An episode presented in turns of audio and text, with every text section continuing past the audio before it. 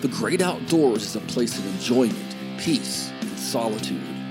But at times, the outdoors experience goes dark. Increasingly, outdoors lovers are encountering criminal elements, psychos, dangerous wildlife, and strange weather occurrences. Our goal is to raise awareness by equipping you with cutting edge information and to shine light into the dark outdoors. Welcome to Dark Outdoors. This is Chester Moore. Scott never dreamed he was about to encounter a life threatening situation when he hit the woods in Jackson County, Georgia, January the 15th, 2023. Scott used only his first name in media because of the trauma of his situation, but he wanted others to know what happened to him so they could be prepared if they encounter the same very dark outdoors situation. In a report at Georgia Outdoor News, he said, quote, once the gun season closed, I wanted to move a few of my stands to tweak everything for the next season, the 61 year old said. I rode my four wheeler in and I took a ladder stand down. It was light, so I decided to just drag it by hand about 150 yards to where I was going to put it up. Suddenly, three large dogs appeared, and they apparently had been attracted to the noise I was making in the woods. All three dogs were mixed, two of them with pit bull and the third one with German shepherd. Quote, one of them attacked me, and when it did, it triggered the other two and they joined in. They were attacking me from all sides. I was trying to keep them away from the inside of my legs where the femoral arteries are and away from my neck. I had nothing with me to fend them off. I was desperately grabbing sticks to hit them, but the sticks were decayed and kept falling apart. They kept attacking me for what seemed like 15 minutes. I was physically and mentally exhausted. I was trying to figure out what to do. I considered falling on the ground and rolling up in a ball and playing dead like you're supposed to do with bears. I considered screaming for help, but I knew no one would hear me. My four wheeler and my cell phone were 150 yards away. I knew I could never make it that far. And then he remembered that there was a tree stand nearby on adjoining property. He found a good stick and was able to keep the dogs at a distance until he could get to that stand and climb up. Here's where it gets even scarier, in my opinion. In the story, it says in the stand, Scott was able to catch his breath, get his heart rate down, and take the first good look at his wounds, and he knew he was in bad shape. He said, quote, I sat in the stand for 30 minutes after the dogs left. When I got down, they heard the rustling of the leaves under my boots, and they came running back in. Scott rushed back up into the tree, waited another 30 minutes after the dogs left. This time he purposely made a lot of noise to see if the dogs would come back, and they did not. He said, quote, I found a good stick and quietly tiptoed to a fence line. It was about 60 yards away. I climbed over the fence and then hiked about a half mile through a cow pasture out to the highway. I stood in the middle of the road, waving my arms, and people were driving around me, he said. I knew I looked like hell, but dang, a couple of guys all alone in a pickup truck drove around me. You think they could have stopped at a distance, rolled down the window, and asked if I needed help. It was obvious I needed medical attention. Finally, I decided someone was going to have to stop or run over me. A family on their way to church finally stopped. I told them what happened and told them I needed to get to an emergency room. Scott got in the car with them and they took him to a nearby friend's home and they took him to the emergency room in Braselton. Scott is obviously very rattled by the incident and also got a little bit of justice. Were actually identified as someone on an adjoining property. Those dogs were captured, quarantined for 10 days, and found to be rabies free, which makes it almost even scarier. The reason I want to do this episode of Dark Outdoors is because I have encountered feral dogs on several occasions in the wild. And on one particular occasion, I didn't think I was going to make it out. Feral dogs are a rising problem, not only in the wilds of America, but globally. Just a day before I recorded this, a little boy was killed by feral dogs in India, where there is a massive problem of dogs running the countryside. Yes, dogs can be man's best friend. But in this episode, we're going to talk about how dogs can also be our worst nightmare in the wild. In increasing numbers, people across North America are going missing in the wild. Dark Outdoors is committed to shining light on this topic and raising awareness when public interest in these cases fades away. Marta Renee Brown, age 60 of Durham, North Carolina, has been missing from the Appalachian Trail in Connecticut since May the 3rd, 2023. The Environmental Conservation Police and Connecticut State Police are searching for her near the town of Kent. The missing female, again, is 60 years old, has a slender build, approximately 5 feet 7 with shoulder length salt and pepper hair. She was last seen wearing a maroon puffer style jacket and gray sweatpants. She was hiking with two friends and they stopped to stay at one of the lean to structures set up for hikers and they woke up between 7 and 8 a.m. She was missing. If you have any information on Marta Renee Bowen, call 860 626 7900. That's 860 626 7900.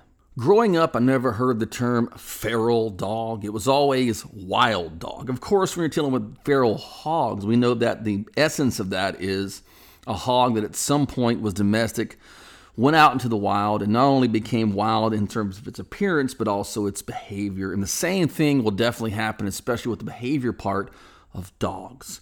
My dad told a story many, many times that him and his friend Vic went to the Port of Orange area and there was a dump, a public dump at the time. They went one evening to dump some stuff. When they got done, they're pretty good ways from the vehicle and a bunch of dogs. He said there's probably eight or 10 of them, medium to large, came charging out of the bushes and they had no gun, no weapon, nothing. They took off running and they thought, you know, hopefully these dogs are just going to kind of bluff charge us. These dogs kept going and going and going. And there was a stick laying on the edge of the road.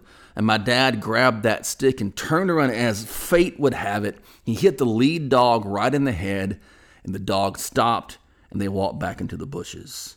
And it was almost a deja vu moment for me because like 35 years later, I found myself on my deer lease in Newton County, Texas. I was coming through in my four wheeler at a distant gate on the deer lease that goes into a county road because I wanted to go scout a particular area. I found it had been open. A hunter had left this one area of the lease, and I wanted to see if it might be an area I could put my second stand in, my bow stand in. So I was going through the gate, locking the gate back and I turn around because I heard something popping in the brush. And out of the brush, at about 40 yards, comes a white pit bull. And it is snarling. It is going right at me, full bore. I had no doubt in my mind that this dog got a hold of me, it was going to kill me. Even before Dark Outdoors, the podcast, I prayed, prepared, and packed heat, and I had a 45 on me. It was an automatic 45, an old German made that I carried and I took that thing out and I fired. At this point, the dog was about 25 yards, and the shot hit right in front of the dog. The dog stopped, and I'm about to put another round, and he tried to kill the dog, and my gun had jammed. Luckily, maybe this is the prayer part kicks in. The dog walked back over into the bushes, and I'm sitting there with a jammed firearm. So I'm shaking. I'm thinking, oh my God, what's going to go on? So I quickly unlocked the gate, drove back through, and went the other direction. Then I called the man who ran the deer lease, the deer lease manager, and told him about what had happened.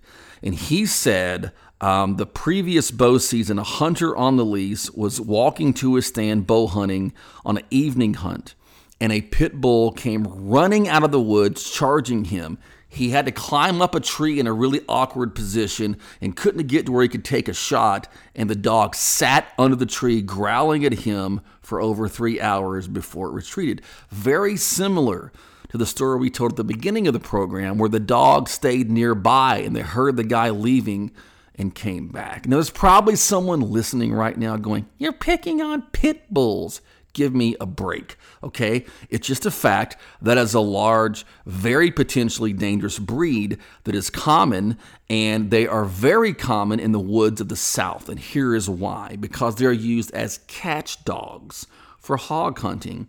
And there are some people, they're very unethical. There's not a lot of them, but I know for a fact this happens. I've interviewed people who told me that their family had done this before, when their old catch dog wasn't working out anymore, they throw it out on a dump road where hopefully someone would adopt it. And of course, some of these animals go feral. It's not pit bulls, just only, of course. It's all kind of breeds, everything from beagles to you know mastiffs and you know German Shepherd mixes and huskies and pit bulls and whatever. But I happen to run into a pit bull, and I have to ask you this question: Would you rather have a feral pit bull coming after you? Or a schnauzer, a miniature schnauzer. I'll take the schnauzer, okay? So any large breed dog can be very, very, very dangerous. I'm not picking on any particular breed. I'm also not going to be politically incorrect and try to tell you that, um, you know, these dogs aren't potentially dangerous because they are. It's a fact.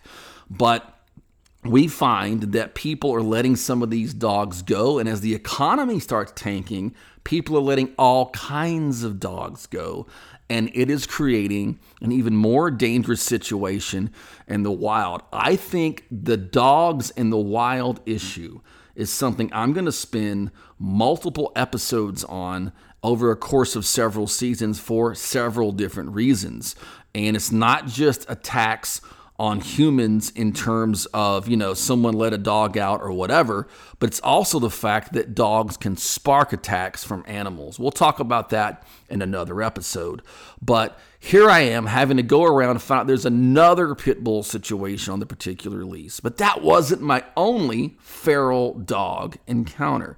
Me and my friend, my good friend Kenny Pig, were examining a property that he owned in Jasper County, looking at a beaver dam on a pond and we were probably 50 yards from a truck when a pack of dogs came running out of the woods. We saw them probably 50 yards away. Kenny looks and goes, I don't know if they're going to come at us or whatever.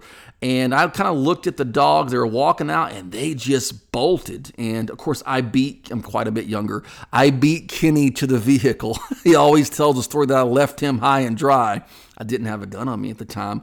The gun we had was actually in the vehicle. And these were just a mix of all kind of dogs. It was just, once again, kind of like my dad encountered. Uh, medium to a little bit larger dog, but there was probably eight or nine of these dogs. And they were very aggressive as once we got in the truck, they lost interest.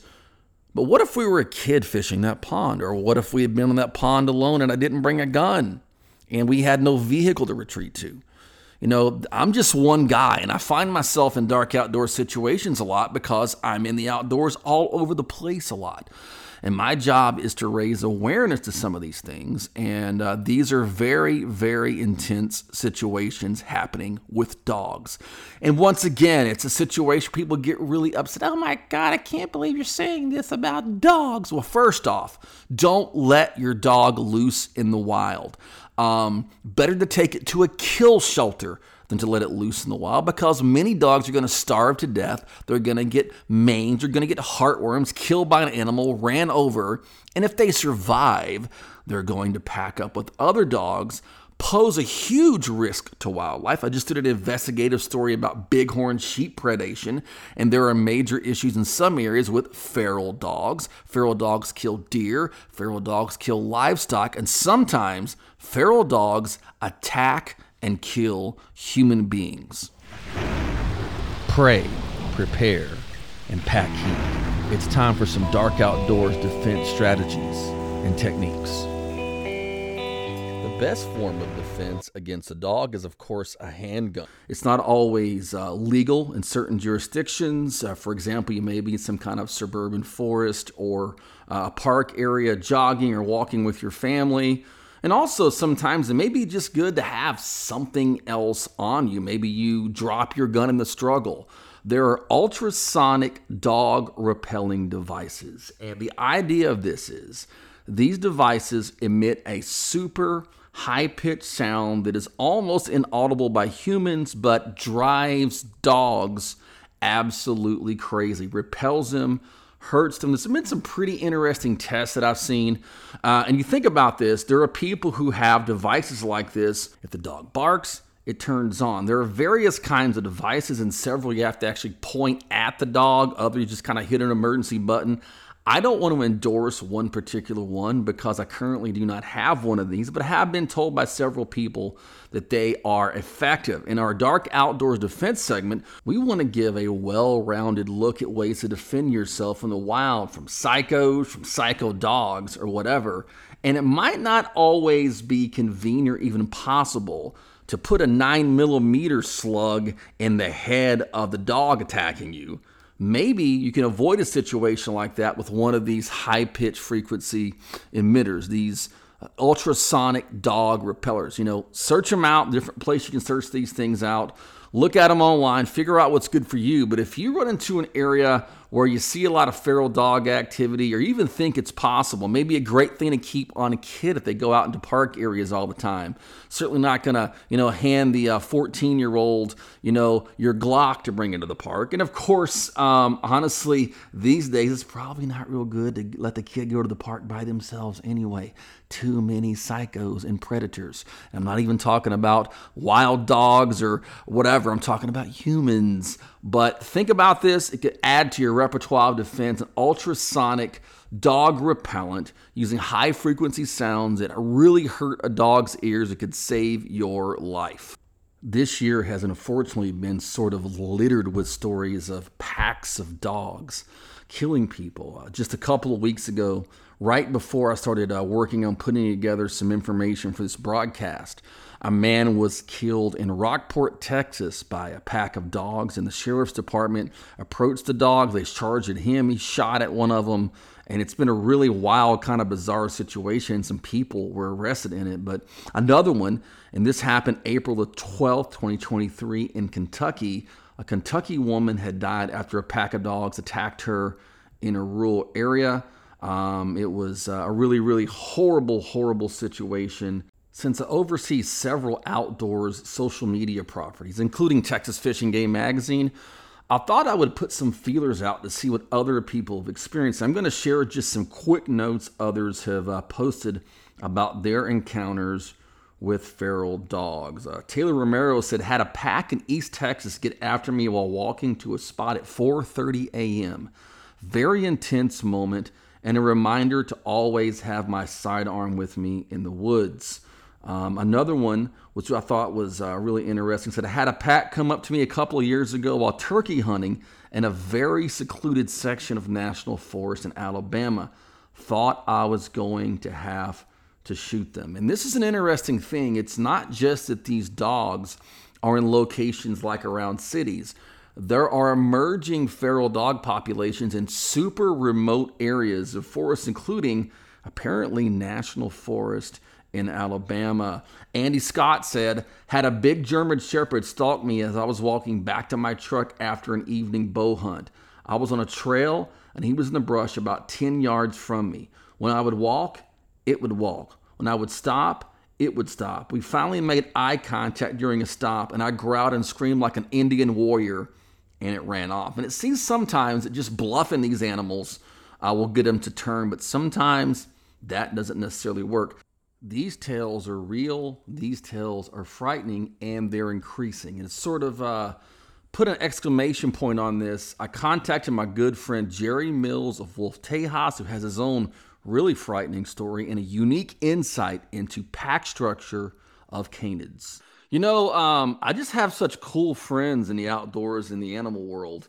And um, people have such a great wealth of knowledge, and that's to me very, very important. I don't like to get anyone on. I want people that have a really cool experience or a dangerous experience they can share. Our people can also expound on that. And the guy right now can expound on canid behavior as well as anyone I know. My good friend Jerry Mills of Wolf Tejas, and uh, Jerry messaged me and said that he had a pretty intense situation with him and a couple of, I guess, maybe a friend and some feral dogs. That's right. Yes, sir. So, kind of give me the layout of what happened. Where were you guys at, the general kind of area, and uh, when did you first notice the dogs? Okay, well, I had no prior knowledge of the dogs. My buddy did.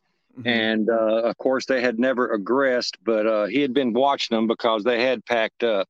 Mm-hmm. And uh, of course, these are feral dogs. They've uh, gone back to their uh, wild predatory nature to mm-hmm. have to hunt to eat. Mm-hmm. and um, these were several. These were just a mixed breed of dogs. There was um, a couple of uh, might have been hog dogs. I don't know, but uh, yeah. they were certainly like a Plott type looking hound, mm-hmm. and some assorted size other dogs. And uh, I'm sure at some point in time they were all somebody's pets. But uh, some dogs can uh, revert to the wild and make it, and some and some can't. But yeah. regardless, all of them that's out there, they're hungry. Yeah. And uh, what makes the big issue mainly is that these domestic dogs have no fear of man. Mm-hmm. And uh, what little fear they did have, or respect, you might say, they lost when they were abandoned and had to survive on their own. Sure. Well, we're we're out off of Highway 12 on um, just a little east of Mauriceville on the north side of the road, mm-hmm. uh, and we were going to deer hunt. Mike knew a guy that had a piece of property back there, and we were allowed to go out there and deer hunt. So we parked the trucks and off we went. And when we got through this field into the edge of the woods, there's a big gully. We went down in this gully, and when we stepped into that gully, I heard something. Mm-hmm. Well, I stopped, and Mike stopped. He looked at me, and I looked towards the noise. And then in a little while, just maybe 15, 20 seconds later, we hear some more noise on the other side, and then they're growling. And these dogs have got on both sides of us and uh, they just kept getting closer and closer. We hollered at them, they wouldn't run. We threw stuff at them, they wouldn't run. And then the boldest one started moving right on in. And if mm-hmm. we hadn't had a if we hadn't had a gun, we'd have been in a bad bad way. Uh, it don't generally one or two will grab, and then the rest of them all pile on.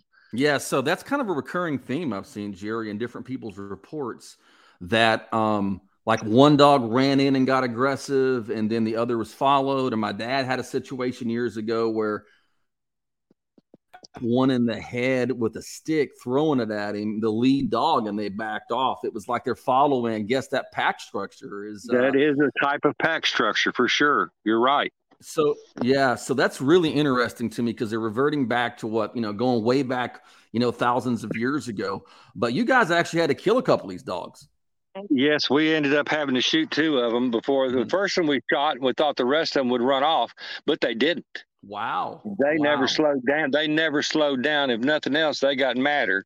Hmm. And but when that second one hit, uh, that was the two mainest dogs, and the rest of them split. Man, you think about that if you were some, uh, you know, single mom out there hiking with her kids or out picking blackberries or something. That's a big blackberry picking spot on the edge of that field. Yeah. Yeah. And I think this goes back to people just, I, I, said it earlier. I'd rather you take your dog to a kill shelter than to dump it in the woods. That's cruel. I mean, it's very cruel. Yeah. They starve a long, man. slow death. That's right. Yep. And they might cause people other problems. Well, Jerry, you're very well known for your work with wolf dogs and wolf dog sanctuaries, not only in Texas, but around the nation. And can you just tell me a little bit about some of the general pack structure of canids and like uh, how that would translate to dogs that go feral in terms of what what you see if someone does maybe they're hiking and they don't have that weapon and yeah, they see a well, pack approaching, you know, some of the things to go through. Uh, as far as that goes, as uh, a, a pack, they're going to follow a leader. It mm-hmm. may not necessarily be the biggest dog or the meanest dog there, mm-hmm. but they're going to follow a leader. And uh, amazingly enough, uh, a lot of people don't know, but um, at least half of the wolf packs are led by females. Wow! And they are, and they're going to follow the follow the best leader. Mm-hmm. Uh, and of course, sometimes a pack of stray dogs don't have a real good leader to pick from, but they're going to pick the best one they have. Yeah. And they're, but the packs that make it and survive, uh, they do have good pack structure and they do work together and they do cooperate with each other. We had a couple of wild dogs that lived out there in Motiva and we watched them hunt for years Oh, wow. And they would chase a, they would, one would go get on one side of a culvert and stand on top of it, and the other one would chase a rabbit underneath it and go in after it. And that may be a hundred foot culvert, but when that rabbit comes out the other side, there's that dog. And they, that is the way they hunted. The same dog always stood on the end, and the other dog, same dog always chased the rabbit through. Well, you and, mentioned being encircled kind of by the dogs, that they actually kind of surrounded you guys. Oh, absolutely Mm-hmm. Absolutely, they learned to hunt. Mm-hmm. They had been hunting. This was we were just the biggest meal they thought they was fixing to get. And you brought and, up uh, something: uh, the fact that these are not necessarily, um, you know, these are feral. Like I, I, tell people, think of a feral hog, feral dog. Just replace the D, you know, the H with the D, and uh, you have a similar type situation. But these animals, like you said, generally speaking, you know, Canis familiaris doesn't fear humans. That's right. Mm-hmm. That's right. And, and, the odd thing about it is, you can take one of those feral dogs if you happen to catch it and take it home mm-hmm. and put it in a pen, and you can make friends with them and feed them, and eventually they will, most of the time, go back to being a pet again. Of course, mm-hmm. you kind of always look at them sideways, you know, but yeah, yeah, yeah. you never know. But nonetheless, you know, it's it's a learned behavior, and it's a behavior out of necessity. It's not a hardwired behavior like wolves yeah. or wild canis, coyotes, wolves, jackals, whatever. That's mm-hmm. hardwired. That'll never come out of them. But mm-hmm. these dogs, it was a learned behavior, and they still had enough trace remnants of their uh, ancient culture to uh, reassume that behavior. That's interesting about the hardwire part. I want I want to dive into that just a little bit. Um, so you mentioned this is going back and reverting to kind of what they can grasp for in their natural way back DNA encoded behavior to survive. But yes. you know, there, there have been wolf attacks. There are very few. There have been coyote attacks. There are a few. But also in those animals right there, they're hardwired to stay away from people. Well, they've learned. They've learned, and it has become innate and hardwired. Yeah. Uh, at one point in time, when people first showed up, or if wolves that have, or coyotes, or anything else that has never encountered man ever, Yep. They're not scared of them. Yep. They come right on up to you and check you out like, who are you, dude? Mm-hmm. And uh, if you sit still, they've, they've been known to come up and sniff their pants legs and then satisfied their curiosity and off down the road they went. Yep. But uh, due to the nature of man versus beast, wolves and coyotes in particular have been hunted as to extinction. They were completely extrapolated the wolves from the southern contingency of the United States. Mm-hmm. Coyotes, uh, coyotes will live under your house for years and you'll never know they're there. Wolves will not. They yeah. will not come anywhere. The mm-hmm. puppies that I have, the parents are as friendly and nice as they come. They were mm-hmm. bottle fed. These puppies, they have to be bottle fed to imprint on people. Otherwise, yep. they're scared of they're scared of me. Yep. But and, uh, you know, but a Plott hound or a pit bull or a husky German Shepherd mix doesn't have that inherent fear. They uh, do not. So that makes it a lot more dangerous animal. And I wanted to just get that said from an, an expert in the behavior part, um, like you, because you've seen both sides of this, more with the wolf type animals, and then you know with the, your, your, own encounter with uh, feral dogs, and, and your your thing about being encircled and kind of uh, you know they were moving in on you goes back to other reports I had. Uh, my one of my own situations that happened up in Jasper County years ago, and um, just a dangerous situation. And people people are so PC these days. No one wants to talk about stuff like this, and I want people to be able to uh, you know survive in the wild and you know be careful. And if it takes putting a uh, you know a nine millimeter slug in the head of a feral dog to walk out of the wood, that's that's what I'm going to do. That's exactly what it take. And but the other side of this, Jerry, is I just want you to, to spend a moment just saying one way we can prevent this is to not contribute to the feral dog population. That's right. If they would, if people didn't turn them loose and dump them, they wouldn't be out there. Yep. They didn't want to be out there. They're not mm-hmm. geared for out there, and the survival rate, uh, or the mortality rate for them rather, is extremely high. Yep. But uh, it don't, you know, they all don't, they all don't die. Yep. And some of them make it, mm-hmm. and they're going to they're going to survive at all costs. If that means eating you, that means eating you. Yep. And, and the worst thing, I want to get this in here, and I know you've said this before, and I want you to continue to reiterate it: yep. is that do not run and yeah. do not go in the woods empty handed. Yeah. You're just asking for it. There's yeah. the woods are different now, just like people are different now. The animals in the woods are different now, just like we are. They have to have to change because of the uh, mm-hmm. encroachment of man, mm-hmm. and all their territory is gone, and they're they're pushed into this, and uh, you know, dogs have the ability to uh, roll with it. Wolves don't. Coyotes, they don't care. They'll live under your house too. Mm-hmm. But uh, not these dogs. And these dogs are you are far far more danger in the woods from a from these dogs than you are from a wolf or a coyote or even a rattlesnake. Sure. And uh, if you look statistically in America, even bears, you know. Um, oh my God, they're having bad trouble. I got a friend of mine almost had to go out to North Carolina and shoot this bear yep. that was up at, at the Full Moon Farm Sanctuary. Had done got busted in pins, till killed two dogs, flipped over a four wheeler that was parked in front of a door, ripped the door and the side off, eat all the food, and he was there for a month before he finally got him run off. I'll and now what, there's bears everywhere because the Nashville area has just bloomed and there's nowhere for them to go. Yeah, it's it's getting interesting, Jerry. You mentioned something important. Maybe we'll have you jump on another show. Talk about how the wild has changed. The landscape's different. The the creatures out there are different in terms of the population dynamics. And uh, you know, if you look at a lot of the bear attacks in America, a lot of them, or even cougar attacks, it's joggers because oh, yeah. they just happen to jog past some cougar laying in the bush or a bear, and it triggered that. They so, couldn't. That, that cougar couldn't help itself when they looked just dangling a feather in front of a cat on a string.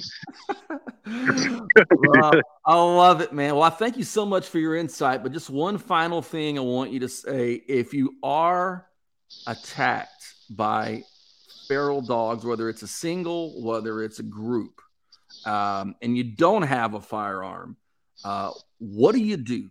Uh, take, I, your, I take your boot off, take your belt off, pull your knife out. Don't go running around looking for a stick because you ain't got time to run nowhere. You got to stand your ground yep. and you fight for your life. That's and uh, they're small enough. If you, you kick them or hit them hard enough and be hard enough, they're not used to attacking people. You're yeah. probably their first try, yep. and uh, you might you might get by with it. But uh, whatever you do, do not turn around and run. And the best thing is prevention is the best cure. Yep. Yep, yep, yep. We're giving some tips on here on some uh, devices and things that might help you with those animals. Uh, as always, say pray, prepare, and pack eat. And once again, getting the message across, folks. If you got any kind of dog, whether it's a Yorkie or a Cane Corso, um, and you can't take care of it anymore, find a rescue. Do whatever you got to do. Do not let it loose in the wild because you're only going to cause that animal grief. You're going to cause wildlife populations problems, livestock, and maybe human beings. So uh, that, that's right. And just because you didn't leave it at home and starve to death, don't mean you didn't put it to the woods and let it starve to death. All right. I can't end the show better than that. Thank you, Jerry. Appreciate it, brother. If you would like to share your dark outdoor story, email chester at chestermoore.com. If you would like a PDF file of my personal survival tips, put survival in the subject line. Read my wildlife writings and follow my Higher Calling Wildlife and Higher Calling Gulf Coast podcast at highercalling.net. Remember, never enter the wild without prayer and preparation.